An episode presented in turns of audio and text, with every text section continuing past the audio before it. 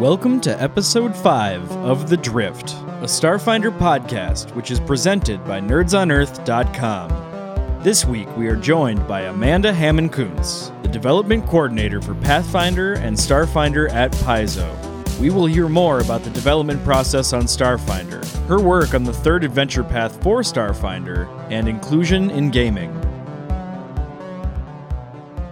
Well, today we are very honored to have Amanda join us. As she's going to talk to us about Paizo, about Starfinder, and we'll hear some more about her story. So, uh, Amanda, thanks so much for being a part of the Drift. Thank you for inviting me. So, I would love to hear how you came to play role playing games because I, I think it's always interesting to hear everybody's story. We all kind of come to this this hobby or in your case career in a different way. So can you share a little bit about how you became involved in role-playing games? Sure sure. Um, so my nerd origin story as it were uh, goes back a very very long time um, almost to the earliest memories that i have. Um, i remember playing uh, video games when i was in first grade with uh, with my best friend and when we were little girls.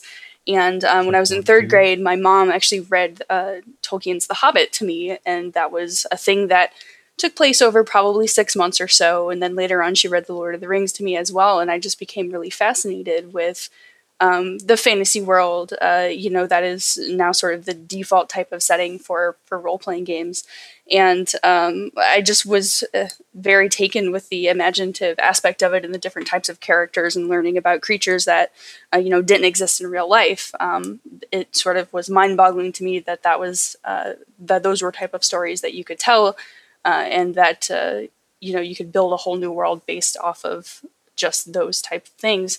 So um, I didn't start playing role playing games until I was about 15 years old, um, and that was, uh, of course, I was in high school, and uh, my boyfriend at the time, who is now my husband, uh, had been in role playing games with uh, his stepbrothers and their friends since they were fairly little, and I always played the same games right alongside them, and you know, one by one, sort of through him, they were all like, you should ask her if she wants to play. Um, and I totally did. And I remember sitting in my friend's basement going through all of his role playing books. And he is a person who um, would buy like every type of book that's available for a game that he really got into. yeah, so he had a whole bunch of third edition and 3.5 role playing um, D&D books and uh, a whole bunch of other systems as well. He was he was very into uh, the Ravenloft setting. He has literally everything ever published for Ravenloft. He's very into Dragonlance. He had a whole bunch of Dragonlance um, books, and I just remember sitting there with him and wanting to play a magic user and reading through all of. Uh, the different uh, supplements that were available and creating a character and finally thinking wow this is a game made for people just like me who want to be able to create these own their own stories as well as uh, you know read them and sort of experience them, um, you know, as a, as a bystander. So I think just from that from that time on, I just uh, joined pretty much every game I had an opportunity to join and started coming up with my own ideas. And I got really into D10 games when I was in college. I played a lot of uh, White Wolf. Uh, vampire and changeling and mage games and uh, really just kind of went from there it was just something i fell in love with almost immediately that's really that's really awesome so today, do you still uh, are you still a Magic user first and foremost? Uh, you know, I kind of uh, try to be a little more um, varied with what I play. Um, the first several years, I've always played Magic users. I really like the the Battle Mage 3.5 base class, if you remember that. Um, yeah, yeah. And the Elementalist, yeah, Prestige class was like really cool because it's like, oh, I could be, you know, uh, a cold mage or I could be a fire mage, and I like to to mess with the different types of options for that. But um, after I sort of got out of that like initial niche, I started to want to do things I had never done before.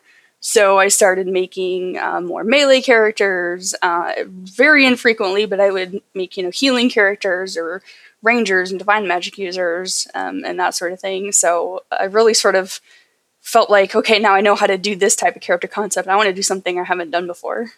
It's one of the the coolest things about uh, role playing games is that you can really spend some time and go uh, across the diversity of different kinds of characters and spectrum. Yeah. Yeah, I actually am leading a game with uh, I have a nephew and two nieces, and they're sort of playing for their first time, and um, one of their characters almost died in the last adventure, and uh, oh wow, it was Uh, yeah, I was nervous about how that was going to be received, but uh, her response was, "Well, I'll just play something different." Yep, yeah, that's how I always was too. If I had a character that would die, it's like, well, I get to make this other type of character that I didn't think I'd get to make, but now there's an opening.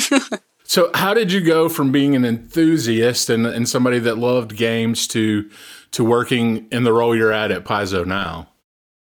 So, uh, I uh, went to college at Eastern Michigan University, which is uh, right outside of Ann Arbor in the Detroit area, and um, we decided uh, early on that we wanted to go to Gen Con. So um, there's sort of a long backstory, but my husband had wanted to go to Gen Con, you know, several years before that. I think the last year was in Milwaukee. And um, for various reasons, it didn't work out with that group um, to be able to make it out there. And so there was just one day, you know, in the spring um, when everybody was sitting around and saying we should actually go to Gen Con. We should we should do it. We should make it happen. Um, and uh, and we did. So 2006 was the first year uh, that we. Oh, was it 2006? 2005. Uh, it was 2005 was actually the first year. Six, sorry, He's, I'm getting corrected. six. he can hear me. Um, it was 2006 was actually the first year that we went to Gen Con, and we just went as fans, and we were in college, and uh, it was such a great experience because I got to you know really interact one on one with uh, with authors, and you know Gen Con. Uh, is certainly not as, back then was certainly not as huge as it is now, um, but was still a very big convention for somebody who wasn't used to that size of an event. Um, but as big as it was, it felt like uh, sort of like you know just like a home for fandom because you could interact one on one with you know people whose names that you've seen in books for for years on end and people who you've always sort of looked up to uh, as uh, you know creatives that you admire and people who are making the things that you love and being able to you know go in on a one-on-one basis at gen con and meet them at the booth and go to seminars and listen to their advice and their stories uh, was really just um, it was really just a great experience for for a young creative person um, to be exposed to so uh, we kept going back every year um, we kept going back to gen con every year and somewhere in the realm of 2011 uh, i was uh, working as a newspaper reporter, and I had decided that I wanted to change careers. It was just not something I wanted to continue to do, and I had a lot of editing and writing skills and been playing role playing games, you know, forever. And interacting uh, at Gen Con with the folks who do those things professionally. And I thought, you know, I should try to do something that I'll really enjoy. I should try to do something that I know I'll love. Um, maybe I can get into editing of, of role playing games. And uh, I ended up meeting oh, talking with several folks that year about potentially doing some freelance and getting a, a sense of, you know, what even work was available at that point. And uh, I ended up talking to Wes Schneider from Paizo, uh, asking him, you know, do you need uh, freelance editors? You know, I have this this set of skills. Here's my business card. You know, I handed him my business card for my day job um, at the newspaper. And at the time, Paizo was not using freelance editors, but without missing a beat, Wes says, Well, we're not using editors, but uh, we're not using freelance editors, but what would you think about design? And I'm thinking in the back of my head, oh my gosh, I don't know how to design a role playing game. I don't know what I'm doing at all. But, you know, being somebody who wanted to put themselves out there professionally, I said, sure, I'd give it a shot. uh, so Wes and I struck up uh, an email relationship and conversation uh, in which you know he asked me to pitch him some things and uh, in the interim i met folks like wolfgang baur from kobold press uh, who had a very similar reaction um, who actually did need freelance editors and was able to build up freelance work uh, from there. And really it all just kind of snowballed and i ended up getting hired full-time at paizo. Uh, i started in 2015 wow that's awesome. Yeah. So, so you go to a con, you, you make connections, you just keep doing what you enjoy, and then make the decision to make the jump into a, a new career.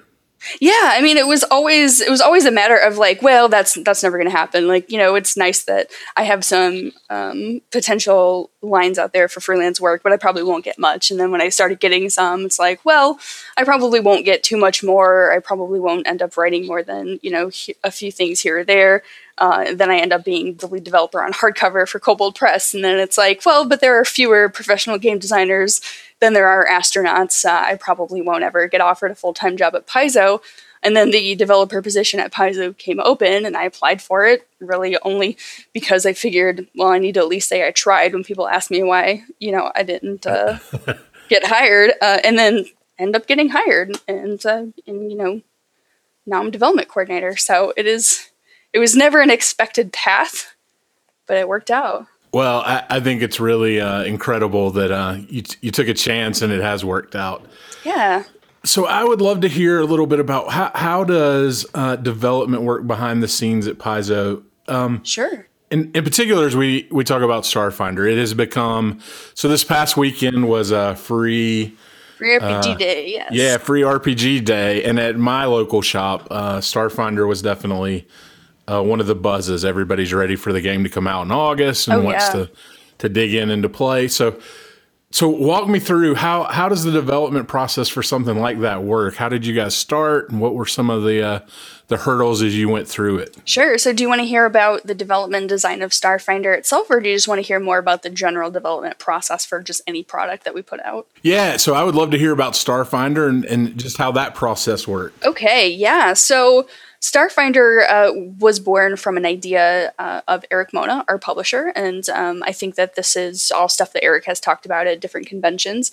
We are looking at, uh, you know, what products are we going to put out and what options do we have in front of us, and uh, something that Erik suggested was uh, was Pathfinder in space, Starfinder, and that was really just the the core kernel of the idea and uh, that really turned into people getting excited at the office about what we might be able to produce based around that idea. Um, and then we found ourselves needing to produce a whole game in about a year. Um, so, you know, uh, we're definitely ambitious. It was a huge, huge task. But um, essentially, the way it worked was that uh, there was a Starfinder core design team. Um, it started out with our Pathfinder design team, um, but of course they couldn't. You know, um, they're producing hardcovers of their own. They couldn't um, uh, put all their resources, you know, into creating uh, a new game that we had put on the schedule. So uh, they did some preliminary work with folks. Um, then we added people to the the core design team. I got added myself. Uh, after the initial classes were designed, uh, but really there was nothing else that existed for the game yet. Um, and then, you know, everybody sort of had their own their own task. And then, uh, for example, we, our tactical rules chapter is uh, the second largest chapter of the whole book behind equipment. That started off with uh, Owen K.C. Stephens looking at the current Pathfinder rules and seeing what things we might need to add um, to make them more appropriate for science fantasy. Um, he did some tweaks and uh, had we had a lot of discussions centered around that. Weekly discussions uh, at one point, although those did taper off, you know, later as we got more work done. Um, but uh, then that chapter got shipped over to me, and I did uh, quite a bit of design, uh, quite a bit of development, and you know asked a lot of questions. We stress test a lot of things. Um, we got opinions from other people uh, in other departments of the company, and uh, that's really the process. It's really it's pretty messy. It's a lot of back and forth. It's a lot of collaboration. Um, but you know, at the end of the day, the book's got to get out sure. on time. So yeah, so yeah, you know, we we use resources that we had at hand to go through that uh, that big long, you know, messy design process. So, so how much of it was done before you all made an announcement, and how much of it was you made an announcement that it was coming, and now you had a deadline to meet? Oh my goodness! Um, so let's see, we announced this what at PaizoCon last year. Uh, I believe that's correct. So we yep. we had a little bit of the initial stuff done, but uh, the majority of the work took place in the fall uh, and then in the spring. Um, well, fall, winter, and then in the spring before we shipped it of this year. So, I mean, we had the concept in place. Um, we had some initial uh, art that you know had been ordered um, and concepted um, from artists I think we had Remko Troost on board at that point, although I'm not sure he might have came on right after that. But as far as the actual meat of the design of the game, there was very little done at that point. And so we all, uh, in some ways, it was good to know where we stood because it's like, okay, this has to get out, you know, in time for Gen Con. But in in other ways, it's it is scary knowing you've got a whole system that needs to be put together, and you know there is no wiggle room; it just needs to get done. Yeah, to test it and to have all of it. Uh uh, have it all work, I'm, I'm sure was a daunting task. Yeah, yeah, it definitely, it definitely was. Um, which is why I'm glad that you know the design team sort of worked in the fluid way that we did, um, as far as you know our day to day actual jobs, but also just the the folks that we had working on it. Um, we were able to sort of just look at the project as you know the months were going by and saying okay how much more needs to be done and making determinations of you know whether we wanted to pull more folks in or whether uh, we needed somebody to shift gears and uh, and James sort of really coordinated um, most of that and made made all of that sort of come together. It just seems like an incredible effort to and it had to be pretty rewarding when you guys finally shipped it. Oh gosh, yeah, it was really great. The and you know the the funny thing about a brand new game is that uh, you know it is a brand new game and it's mostly untested, you know, by the public, so it's not um, it's based on Pathfinder rules, but there are a lot of things that were designed specifically for this game and for the system, and so uh, we were you know poking and pulling at things and making pretty significant changes to the rules as a whole right up until the book shipped. Um, so it was just this monumental task by all of our editors, all of our developers, um, everybody downstairs, you know, made a huge effort to make this thing happen. And the book wouldn't exist if it wasn't for them. Um, and then as the book comes out, you know, our, our warehouse folks, our customer service folks, everybody, um, everybody, you know, in the company will be part of the team to make this thing happen. Sure, with an effort this large, and uh, as we've sort of talked about, demand seems to be it's going to be really high. There's definitely a lot of interest. Yeah, I think we're still grappling with the fact that you know our pre-orders are just really high. The hype is really high.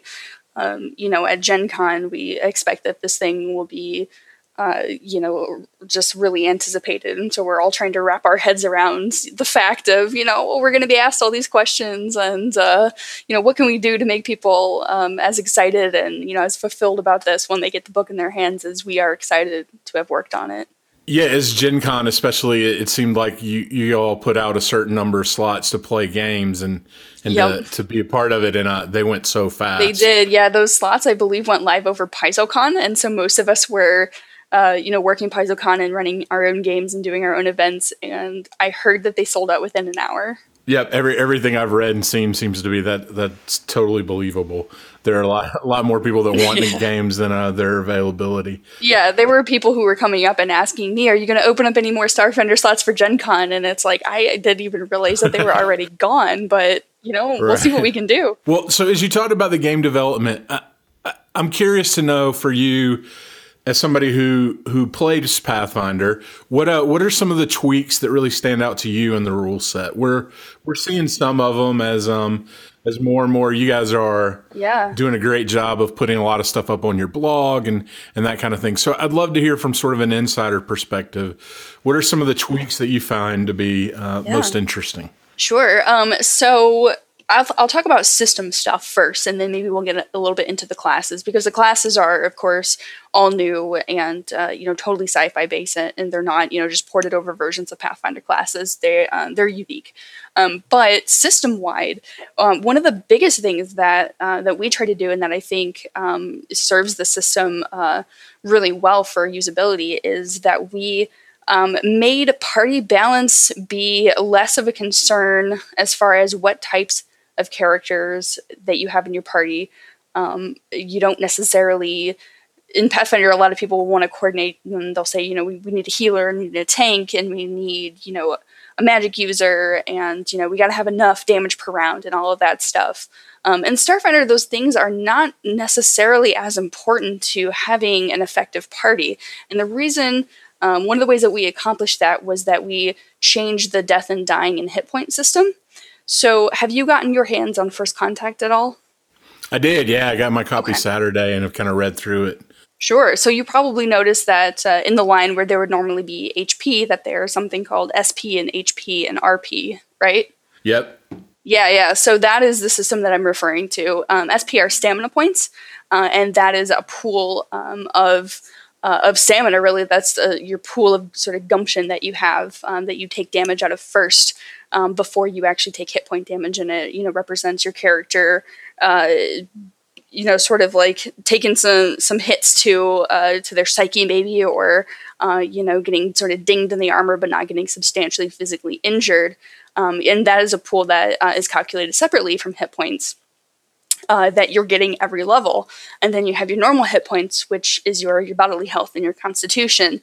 And then we have a new pool um, of resolve points and your resolve points are going to be significantly smaller. That pool is going to be significantly smaller than stamina or uh, hit points, but uh, that gives you uh, abilities that um, are going to be able to simulate things like you know using healing and things like that. Like you can use uh, a resolve point to automatically stable your, stabilize yourself once you've hit zero hit points. Uh, you can use a resolve point to um, gain a hit point back and stand back up and get back into the fight. Um, there are a number of classes that give you uh, abilities that you uh, need to use a resolve point for.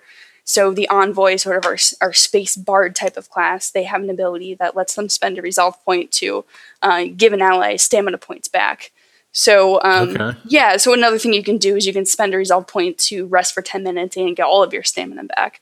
So there are all of these different mechanisms that are built into the game that allow you to um, strategize a little more about how you're going to approach a challenge or a situation or how you're going to survive a fight, but they aren't necessarily rooted in that classic, you know, we have to have the healer and we have to have healing potions or, you know, a wand of cure light wounds or something like that. Um, it's really more about uh, em- emboldening and um, giving the players agency to sort of decide all the different things that they could do to solve those problems. Well, it sounds like it then lets your your party, your group, sort of take on a more diverse feel than sometimes. Yeah, you, you get in a Pathfinder game where everybody's trying to, like yeah. you said, sort of meta game. Yeah, we really wanted to give people incentive um, to play the kind of characters that they thought were cool. Um, we want you to be able to play your space opera hero as opposed to well just the the party healer or the party fighter or something like that.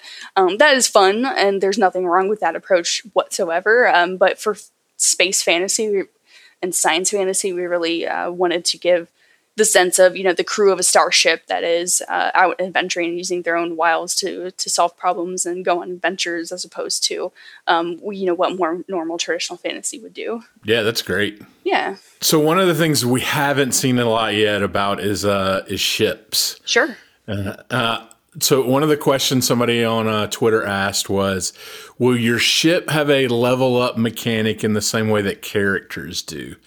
So I would uh, I would love to just hear a little bit more about it. It seems like for a lot of um of Starfinder, maybe ships are going to be an important part almost of the of your crew, not just yeah. where your crew meets. So yeah, absolutely.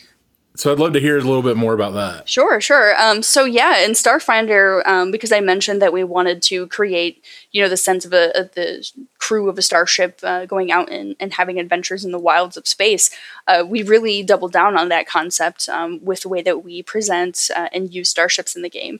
So your starship uh, is basically like another member of the party. Your starship uh, has an AI on it that uh, can interact with your crew in various different ways. It's kind of like you know a smart version, a smarter version of Siri, like an advanced, intelligent version of Siri. Uh, a lot of that's going to be sort of up to the GM and how the GM you know wants that to work, but you know this is, an AI that can uh, you know advise your crew members or your captain, um, provide information based on uh, you know computers checks that you're using. Um, you know, uh, and basically sort of like uh, banter back and forth with the crew members, you know, as the party finds that fun. Um, one really interesting thing is that uh, Starship, the Starship economy takes place outside of the larger games economy. So when we're talking about, you know, uh, buying different pieces of equipment and armor and uh, weapons and things like that. Uh, Starship sort of exists outside of that. And um, in our adventure path, for example, and probably most of our adventures for Starfinder going forward, you're going to come into uh, the use of your starship through the um, events of the actual game and through the events of the narrative. So there probably will be situations where you know folks will um, party members will want to buy a starship, and you can do that. Um, but it's really we're really encouraging GMs to make uh, finding a starship and using a starship part of uh, part of the narrative and part of the game, and um, you know an integrated part of the party. And another way that we accomplish that is by having star your starship level up uh, with the party, and so uh, based on your average party level, your starship will continue to increase in level, so that there's not you don't have to sink a whole bunch of credits into leveling up your starship or anything like that. Your starship is just uh, you know going to be available for expansion as you become more powerful and influential, and uh, as your your personal wealth increases. That that's a great hook in terms of like you're saying for for game masters to to use that as as part of an intro level of a party of you've got to find a ship, you've got to become a yeah. a crew together. I think that's really awesome. Yeah, and we sort of tried to reinforce that with some of the backstories of our iconic, our Starfinder iconic characters. Um, the first Starfinder iconic character that we revealed was Navasi, the iconic envoy. Um, you know, who's a, a human. Um, she's a human envoy, and her theme is uh, outlaw. And so there's uh, a backstory about sort of how she, um, you know, came to uh, be a runner of her own crew, and she has a starship, and Navasi's starship is sort of the iconic starship. Uh, you know, for for Starfinder, and you know, there's going to be a lot of cool information and illustrations and, and minis even that will be out uh, about the different styles of starships and uh, each starship has a stat block, and uh, you know that section will tell you the different customizations and things that you can do uh, to your starship. So we really wanted to make that like a, a, living and breathing part of the game because it is so core to that concept of science fantasy. It is, uh, uh, you know. You, you, can think about all the, the iconic science fantasy um, ships are, are a huge part of it. Yeah, totally. I mean, you think about pretty much any property that's uh, space opera or science fantasy or science fiction even out there and you know, there is some sort of iconic spaceship or starship pretty much in everything. So we felt like that was really important. So as you're working on something like Starfinder, what fuels you creatively? What what helps you uh, get ideas that that kind of thing? Uh, I know we'll, we'll talk some about the adventure path. It's the first one out, and you you've written the third chapter of it. I have, yeah. Yeah. So what are some of the things that you're kind of taking in to kind of help fuel? Your creative energy? Oh, sure. So it really helped uh, that I've really liked sci-fi and science fantasy for a long time. I mean, when I was uh, fairly little, I remember my dad taking us to the remastered um, prequel, Star, Star Wars prequels, uh, episode four, five, and six, and just being really fascinated by the world that's presented in those movies and really interested in the different types of aliens and the different ecologies and the planets and uh, just the different types of stories that could be told there. And so, pretty much from then on, I became a really big Star Wars fan and uh, really was into Knights of the Old Republic when that game was out and played hours and hours of it. yeah, absolutely. Yeah, yeah. And, uh, you know, really liked a lot of other science fantasy type of properties like uh, Firefly and the movie Serenity was uh, a thing that I was really into um, when those were out and uh, Star Wars Tales, the comic series, uh, I, I really liked and really liked the expanded universe of Star Wars. Uh, with all those things, you know that uh, that came out and um, was connected to that franchise. So it helped that I knew a lot and had a base of a base of knowledge about, you know, what the genre consisted of and what I thought was cool and what was cool to to other folks and things that I wanted to do that were outside of a fantasy. But you know, when I first started working on Starfinder, it was pretty tough to sort of break out of just that mode of thinking um, that's you know outside of you know your traditional sword and sorcery uh, fantasy. And I kind of struggled a little bit with, wow, I haven't written anything, you know, outside of, you know, traditional fantasy settings for a long time. Um, and, you know, certainly, you know, not since I was hired at Paizo. So I actually, um, my first uh, my first real encounter with Starfinder was, I think, right before I was moved on to the design team officially. Um, but it was an assignment to write 10,000 words of new spells for Starfinder. And the directive was, well, we're going to be porting over some spells from Pathfinder, and uh, you know we're going to be tweaking them as necessary. But we want this to be new spells that are specific to the Starfinder universe. You know that would be cool to cast. Uh, you know in a in a space Pathfinder type of setting. And I just sat down and uh, for probably 20 or 30 minutes and just made a huge list of what I thought would be cool. And you know that really helped me to break out of out of the mentality of creating for only sword and sorcery. And then once I sort of turned that spigot on, uh, it, it didn't stop, and I was able to you know think a lot more uh, and get more acclimated to science fantasy. Um, but you know, it was pretty tough, even as somebody who's a fan of this stuff for for a long time, um, until you sort of, you know, break out of what you're used to. It is a it is a tough thing. I can imagine if I was given that task and sat down to make a list, I would go back and go, "Well, that's just another version of this spell." Yeah, yeah. And then, so some combination of that basically creative exercise before I, I, started writing those spells and, and then being moved on to the design team and, you know, being in day to day conversations with, you know, Owen Stephens and Rob McCreary and Jason Keeley and James Sutter. uh, you know, and, and the folks that were, um, you know, working on the game, you know, every single day, like I was, uh, that really sort of helped to orient my brain around, okay, how are we going to make this its own thing that's cool? You know, that's um, fantasy and futuristic and, you know, like not a carbon copy of something else. So, so as you all were writing it, how often were you play testing things? Um, we play tested things pretty frequently. Um, we had oh gosh, I don't even want to say how many, but I know we had uh, quite a few internal playtests just among the design team in which, you know, we would create characters at different levels and we'd have somebody just run an encounter and, um, you know, poke at things and see, you know, what made sense and uh, what wasn't working the way we really expected.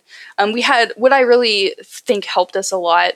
Um, as far as design was having playtests that were uh, across uh, all areas of the company. So we ended up pulling in folks who weren't working on Starfinder who were who were downstairs, um, but we also ended up pulling in folks uh, from other areas of the company, including customer service uh, and you know web and community, and just all over uh, the warehouse and places like that, and uh, you know saying, uh, tell us what you like about this game, tell us what you don't like about this game, tell us what doesn't make sense, tell us what uh, you know is frustrating to you and just getting the feedback for that was really helpful yeah i bet to to get new eyes on it and yeah. to right because we're living in it every single day and uh, you know it makes sense to us but once it gets out of sort of that cocoon of hive mind uh, not everything is not every idea is equal. And and testing it is the way you you know you you make it better and better. Yeah totally. So you have written the uh, third part of the adventure path. It's called splintered worlds. Can you can you talk some about it? Obviously i don't want you to give away spoilers for the first two parts but yeah i totally can. Um so uh following in the the tradition of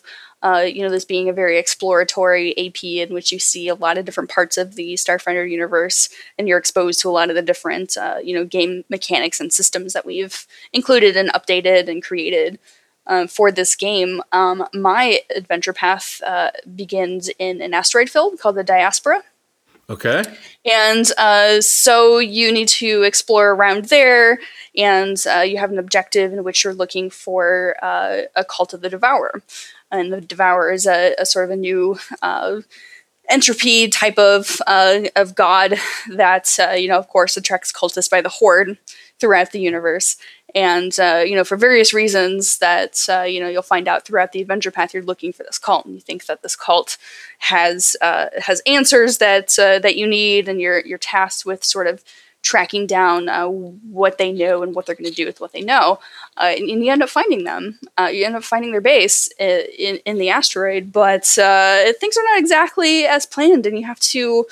Uh, navigate around this creepy abandoned cultist base, and you know a few things happen here and there, and you end up going to Eox, the undead planet, and interacting okay. with yeah a lot of really colorful NPCs, and having to try to figure out what exactly is going on, and uh, you know, there's a really there's a really big showdown uh, with a pretty powerful undead character that's uh, actually a conversion of a Pathfinder character at the end that I, I hope will be, will be pretty fun for folks. Ah, so that is uh, that's definitely interesting to see then. Yeah, yeah. So so as you're writing that, how does it um as you're developing, you obviously are picking up from the end of someone else's adventure path.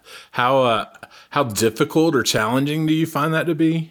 Um, so I have written adventure paths in the past, and so I'm familiar with the process. Um, and really, the most efficient thing to do is talk to the person who's writing the volume uh, right before you, yours. And in this case, for me, that was John Compton, who's writing uh, Starfinder Adventure Path number two.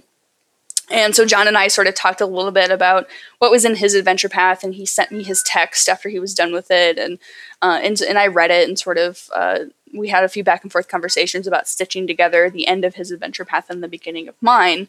Um, and so, uh, really, once you sort of fit those early pieces on into the the continuity of the adventure path, um, it, you're pretty free to sort of create along the outline of of the adventure path as Rob McCreary had outlined it, um, without really worrying too much about affecting the previous adventure path or the next adventure path um, and then just kind of ending it you know where the the outline for the whole adventure path uh, you know gives you the, the, directive to end the story and uh, you know then i'll be talking to uh, the other folks who are writing the next volumes and sort of making sure that all of that makes sense. Um, one of the most helpful things about this process is that, uh, especially for the early volumes, um, the writers are internal. So it's as easy as yeah. walking up to John at his desk and saying, "Hey, John, what did you mean by this?" Or you know, do you there's this character in your adventure path. Um, what would you think about them showing back up, or you know, something along those lines? So it's a it's a fun collaborative process. Well, uh, before we close, I did want to talk to you. You have an essay in a book called um, "The Kobold Press Guide to Game Mastering," where you talk about inclusion in gaming, yeah. and I, I, wanted to to touch base. I am. Um, so I've come back to role playing games uh, in the last couple years from after having been away for I don't know fifteen or so, mm-hmm. and um and and I've been reading lots of things about game mastering. I've been participating in lots of events at game shops and that kind of thing, and um and I think what you talk about in terms of inclusion in role playing games is really huge. Yeah. And uh, and is a needed thing in the community. Um, I'm on lots of Facebook groups where you hear horror stories, mm-hmm. and uh, and it, it, it sort of breaks my heart a little bit to see there are people that desperately want to play role playing games but keep running into to some of those things. So I wanted to just kind of talk to you a little bit about why you wrote that essay and, and why you think that's important for the, the gaming community to think about. Sure. Yeah. Um, so this is something that you know is obviously a very personal topic to myself um, because uh, for a long time I was uh, the only woman playing um, role playing games in in my group of friends, and uh, you know that changed uh, a little bit later on. But you know I was also very young at the time as well, and so uh, I've also heard a lot of those horror stories that I'm sure that you've uh, that you mentioned there in, in various you know social media groups and things like that. And you know, I've, I've also always been very cognizant of the fact that, uh, you know, there are not a lot of uh, folks from marginalized backgrounds that are uh, writing and creating in the tabletop industry. Um, you know, the, mm-hmm. the industry sort of breaking out, but a lot of the folks who've been around the longest uh, are very homogenous in their personal backgrounds. Um, and so uh, I spend a lot of time at various conventions. Um, talking to uh, gamers, you know, from from various other marginalized backgrounds, you know, other women, uh, queer folks, trans folks, people of color, uh, and things like that. And I hear uh, I hear a lot of things about you know how they've not felt welcome at the table before or why they've been turned off by a certain group or you know why a certain game's organized play system has not been very friendly to them. And you know of course i can understand that because i've had those types of experiences as well. Um, you know i've certainly had folks who feel like that I don't belong at the table, or people who've outright said to my face that they would never let me, you know, sit at the table because they don't want to play with girls, uh, you know, that sort of thing. Yeah. So uh, I really felt that in a game that was about game mastering, you're always going to have folks who who believe what they believe and you know are never going to change and those are the folks that you know if you're you know from any sort of marginalized background you want to avoid like the plague when you're running games but that the vast majority of people who are running games you know uh, they want to do the right thing they know that games are about having fun they know that games are you know for everybody that they're an escape for you know anybody regardless of the way that they grew up or the color of their skin or their gender um, or you know anything like that.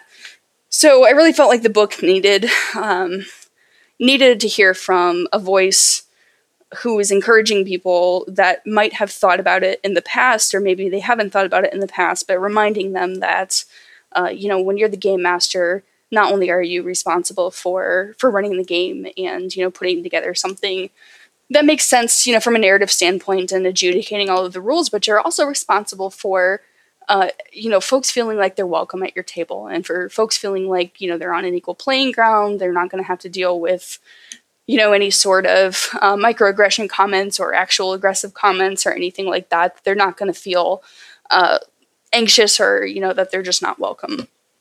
So I started thinking back about a lot of those types of experiences that I've had and conversations I've had with other folks and thinking about, you know, what do I do at the table? I used to play a lot of organized play before I was hired and you know, I saw some some pretty nasty stuff go down and uh, you know, I've spoken a lot about inclusion in gaming in the past at various conventions including Gen Con and uh, you know, just put together sort of a guide for anybody who just wants to keep that in mind and they want their players to feel safe and sort of guidelines about well what happens when you know something does happen at the table and something will you know if you have ever you know played played a game and you know you've said well none of my games have ever have ever had that issue the odds are that that you're wrong and you're just you know not actually contributing to helping the situation by um, you know not listening to folks when they bring things up or not noticing things when they do happen. So I felt like it was important to have that in there, and uh, I hope that it's helpful for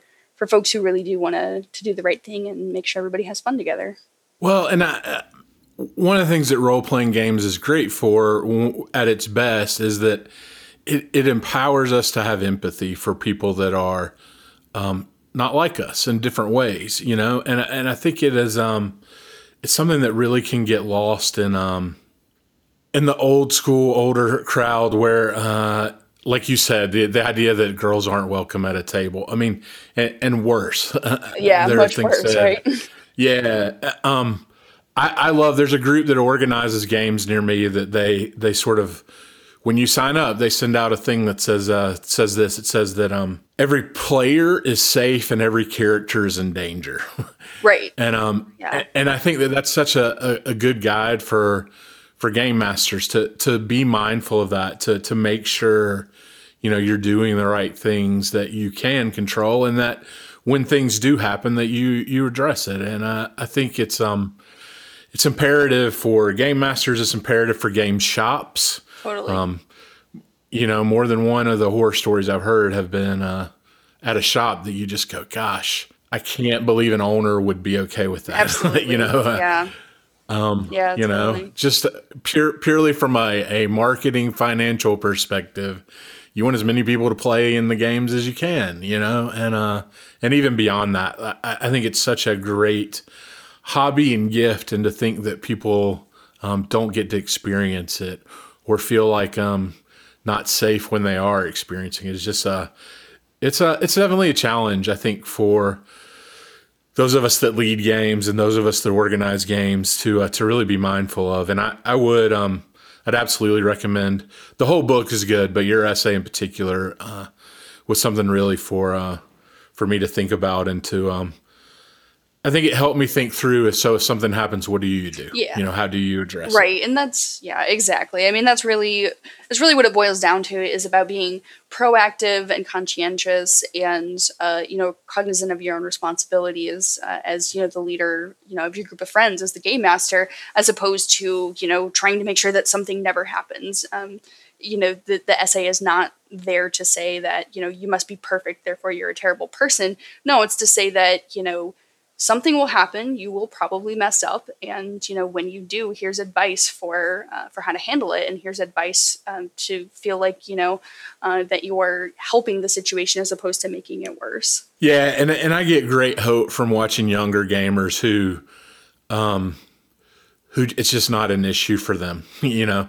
They welcome everybody to their table and uh and are appalled when somebody wouldn't and uh and it gives me hope for for the future of gaming. You know, I think yeah. there are voices that uh, we're going to get to hear as they create new adventures that uh, are only going to expand and uh, make greater. You know the hobby we already have. So yeah, and that's sort of what the uh, what the crux of the concept is. Is that you know we play role playing games because uh, you know, we love living in a shared fantasy world and telling shared stories and, uh, you know, building uh, building a narrative and building memories with our friends and you know doing it in a way that um, appeals to you know our, our, various fandoms whether it's fantasy or science fantasy or uh, dark fantasy or you know whatever system it is that you're playing. Um, and you know if if you are playing for that reason then so is the person beside you and so is the person uh, you know who is too shy to ask to join your game or you know that you hear wants to join the game uh, or you know whatever the the option might be. But you know we all sort of have that that core of uh, of being eager and and wanting to experience uh, the game and have fun with our friends and you know without thinking about those sort of things something that starts out being really fun and cool and uh, you know a fun social activity can get really dark and can get really you know harmful to um, somebody who you know, has had uh, something terrible happen to them in the past or comes from a marginalized background or there's a player who's uh, you know, um, being uh, hurtful to them or you know some other type of uh, any of the other types of experiences that are talked about in the essay. And um, you know we don't want that. That that is the antithesis of the reason why we play games. I completely agree. And I, think it's just a it's a call for us to to continue to to try to what we can do to make make table open to everybody and all uh, like you said at the very beginning all of us can come and have fun and i think that's a a huge endeavor for us to to work towards Right. It's a very simple concept, but a little more nuanced. Uh, you know, when you start unpacking concepts like you know, uh, like privilege and marginalization and things like that. Well, thanks so much for being on today's uh, podcast. Uh, we close by always sort of asking, other than Starfinder, what's something you're uh, you're nerding out about? Well, so the season finale of American Gods aired last night. I don't know if you're into that series. Uh yeah. So I, I have I've watched a couple, and then the rest are waiting for me to kind of have some free time. So so you've enjoyed the whole series. I have, yeah. Um, I read the. Uh, so I, I've been a fan of Neil Gaiman's work for a while. Um, I actually came into him through uh, Coraline, the book Coraline, and then you know later the animated movie, and sort of explored some of his comics and things after that. Um, but uh, I hadn't read American Gods until I heard that the show uh, was going to be picked up by Starz, and I thought, oh wow, I should read this book, you know, to see if I like it and see if this is something, um, you know, that I really want to watch. And uh, my husband had read the book years ago and was really excited, um, particularly about the casting of uh, Ian McShane as Mr. Wednesday. Yeah, oh, yeah. Right, and I'm a, I'm a big Ian McShane fan. There's a lot of folks at Paizo who are Ian McShane fans um, for very, various reasons.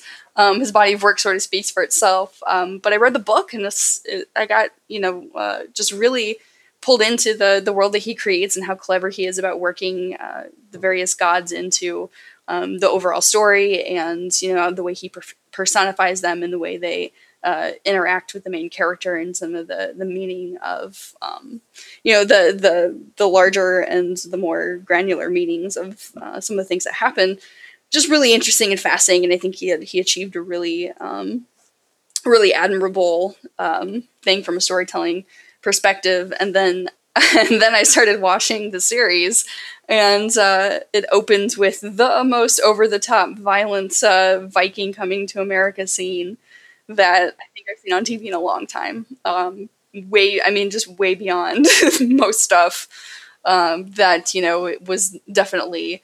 Uh, achieved the mythological feel that uh, the book I think was going for. And so I've just really enjoyed what they've done with the series, um, the way that they have brought out little um, threads and pieces that are implied in the book, maybe exist in the book in a kernel, but are expanded much more in the series. Um, there's things that they've added, there's storylines that they've um, picked up and expanded that I just really think they've done an excellent job overall. Yeah, the danger of a series like that based on a, you know another property is that it it runs the risk of being too locked into what's on the text. And I think in this case, Starz has done a really good job of taking some ideas and some things that are there and then expanding in places and yeah. contracting in others. It's a it's definitely a, an, an excellent um an excellent show. So I'm not I'm not surprised to hear you're you're kind of uh, nerding out about it. Yeah, yeah, I'm, I'm pretty excited. And, um, you know, I was a little skeptical when I had heard that the first season was going to end at House on the Rock, which is, you know, what a third of the way through the actual novel. And uh, I was thinking, is there really that much, you know, it's a dense book, but is there really that much material to fill a whole season, you know, eight episodes of TV in a third of a book? And it turns out there, re- there really is. Yeah, and and not surprisingly, I think they announced in the last few days that they've already optioned yeah. and picked up season two. So yeah, so I'm just I'm really excited with some of the things that they're doing and uh, some of the updates that have happened. Um, you know, there's a there's the technology god, of course, uh, who's updated I think really cleverly for the series. Um, they've uh, really expanded the storylines of some characters that are really just kind of background characters in the book, where you know who aren't fully fleshed fleshed out. And the irony of that is one of them is of course the main character's uh, wife, who is uh, basically a zombie. Um, she sort of you know as you probably have seen starts to get uh, a lot of her own storyline that uh, you know is an extrapolation of what happens in the book. So yeah, if you've never read the book, you should uh, check out Neil Gaiman's uh, American Gods and then the series on Starz. Yeah, for sure. Well, again, Amanda, thank you so much for being uh, being uh, on this episode, and uh, we're really grateful for all the work you guys do, especially for Starfinder. As uh, we uh, we can't wait for that August release. Well, that's exciting. I, I hope that you find it interesting. yeah, we're uh, we're really excited, and I'm assuredly uh, looking forward to playing it. Oh, awesome. Thank you so much. Yeah, thank you.